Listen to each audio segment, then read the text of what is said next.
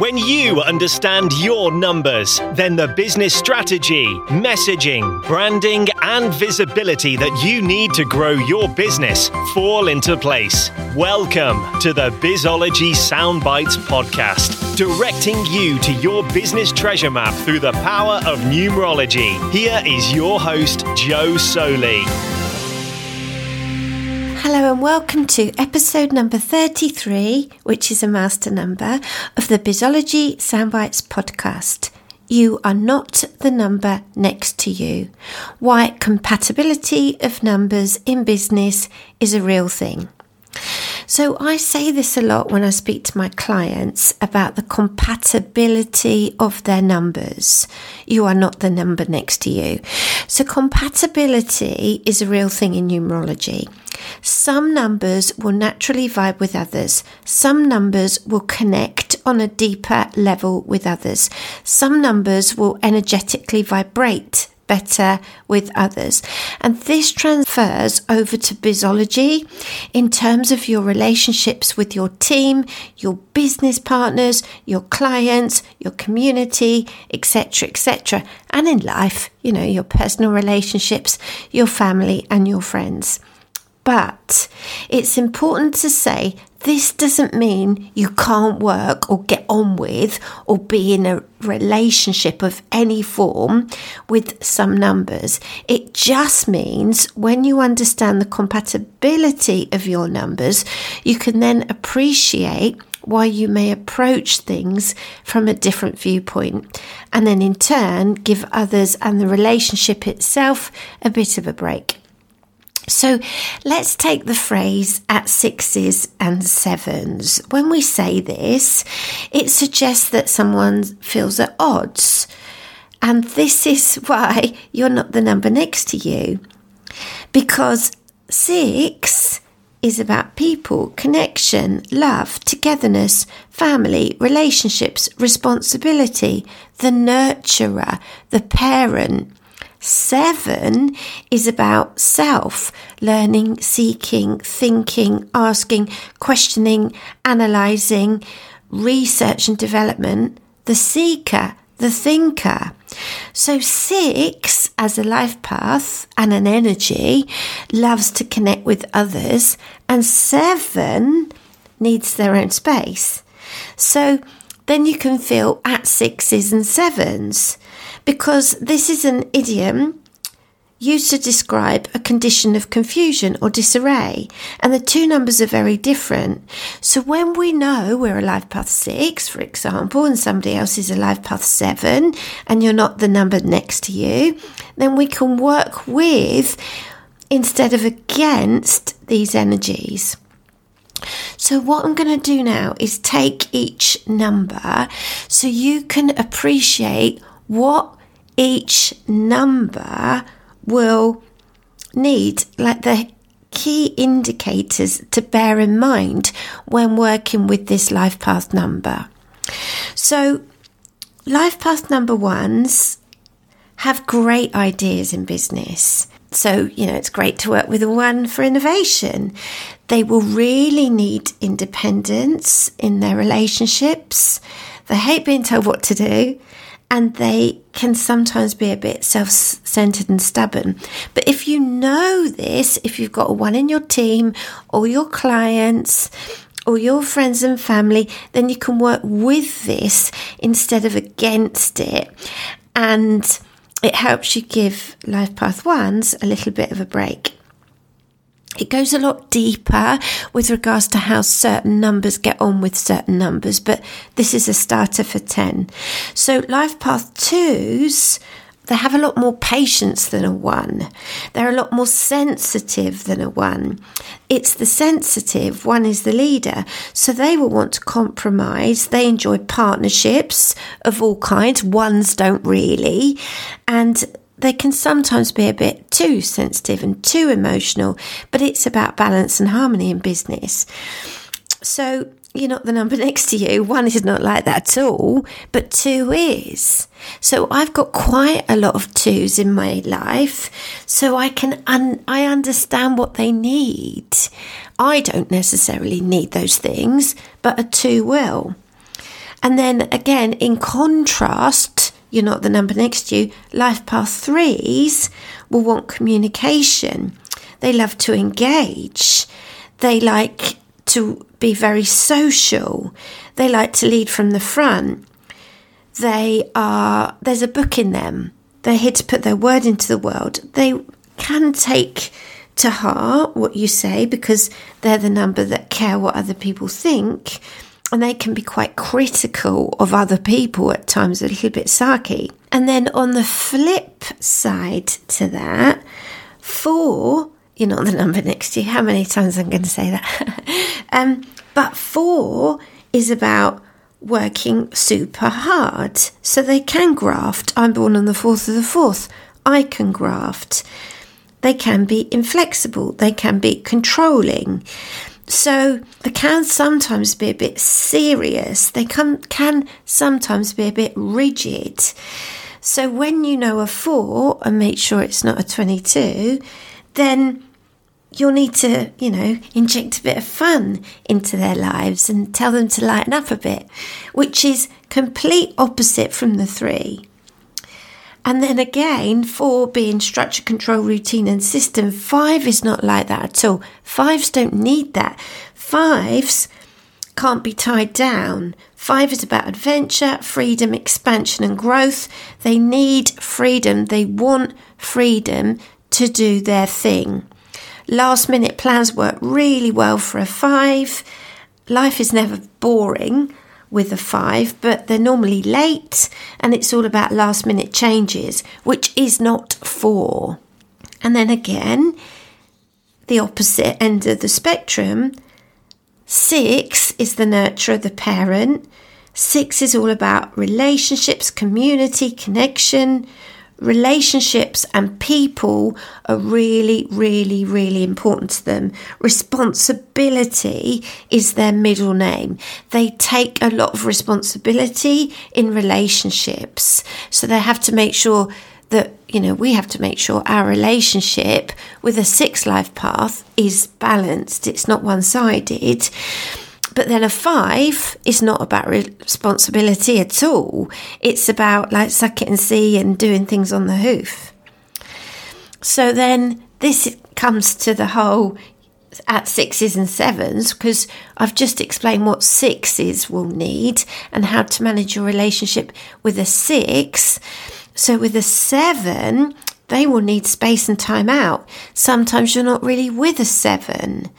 A one needs space and time out, but a seven needs to learn. They need to seek.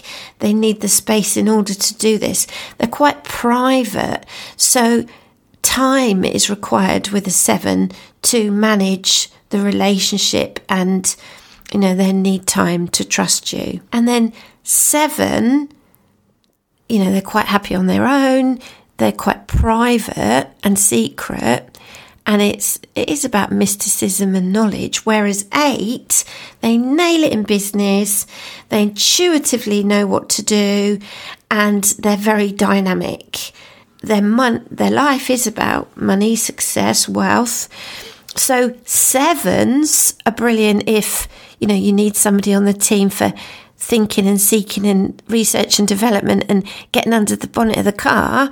But eights are good in the team if you're looking for a salesperson or um, somebody for that CEO energy. Eights can be hypercritical of self, uh, but they're strong, and so they're they're great to be around. Every number's great to be around, but we can use them in different ways.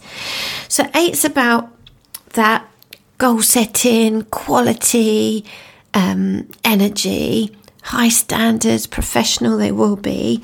They can nitpick a bit. But nines are here to help others. And then from this place, then they help themselves. So nines are great at vision, nines are great at the bigger picture. Boundaries are really important for a nine because they overgive. So we have to make sure that, you know, they don't, but they can be dramatic, they can be emotional because they're big characters. So then we can give them a bit of a break.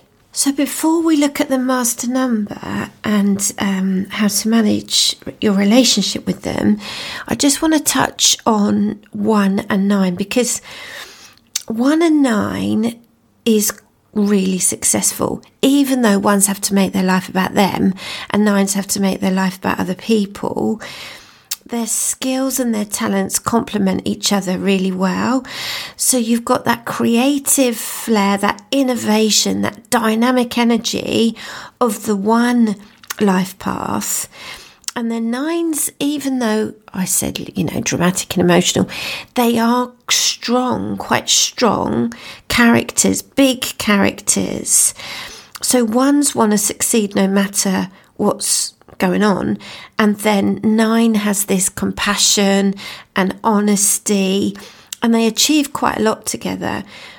A lot of my uh, good friends are nines, a lot of the, you know, men in my life have been nines because they're both strong willed and we can be confrontational, but they do give each other that independent and and space. And then when you've established those roles, then you get that balance.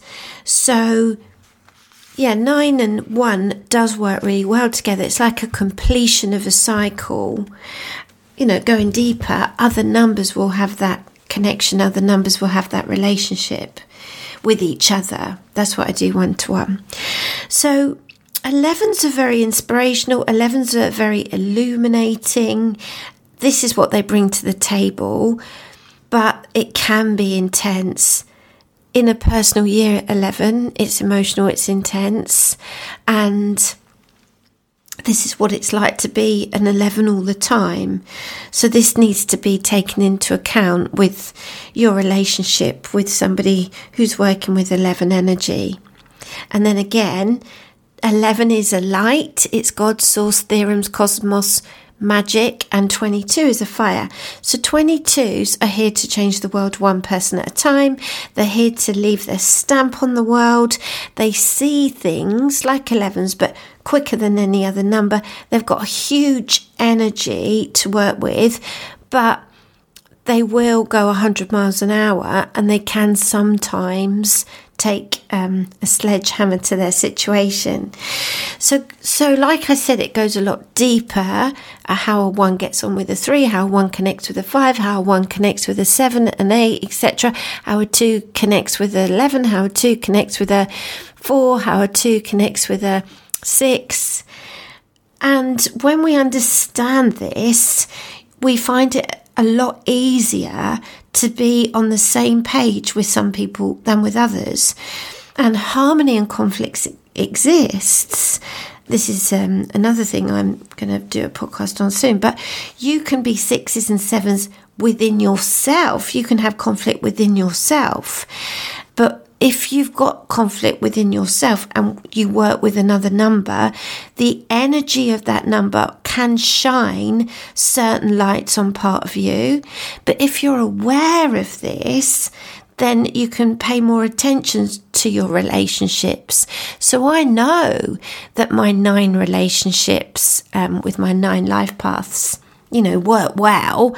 But I know that sometimes my relationships with the two can be tricky because you're not the number next to you. And for instance, for example, a five is a little bit tricky for a one as well. Because five wants that freedom and change, and one wants, you know, to forge ahead with uh, its ideas. So um, I do go a lot deeper with this in my one to one sessions, and it goes a lot deeper as well looking at how in sync your personal years are. One thing I do do is go into people's teams and uh, show the compatibility of teams, highlighting where deeper attention to the relationship in teams is needed, which is really important because then again, it's like, oh my God, yeah, you are really like that. And then, um, you know, you see light bulbs go on in people when they understand that there are two, which is intuitive and sensitive, and somebody else is a three, and they don't stop talking. Like I've said, you can give each other a bit of a break, but also give yourself a break with regards to how you approach the relationship. So, teams, going deeper on your compatibility, looking at how in sync your personal years are, are all things that I do one to one, and you can book your discovery call with me um, in the link in the show notes. Until next time, thanks for listening. Bye bye. Thank you for listening to the Bizology Soundbites podcast, where knowing your numbers increases your numbers. If you have enjoyed listening, please do let me know by leaving a review. And don't forget to subscribe on your favourite podcast platform. You can also download my free guide, Discover Your Life Path Number, at joesoli.com. And I would love you to follow me on my social platforms at Joesoli Bizology. Thank you for listening, and until the next episode.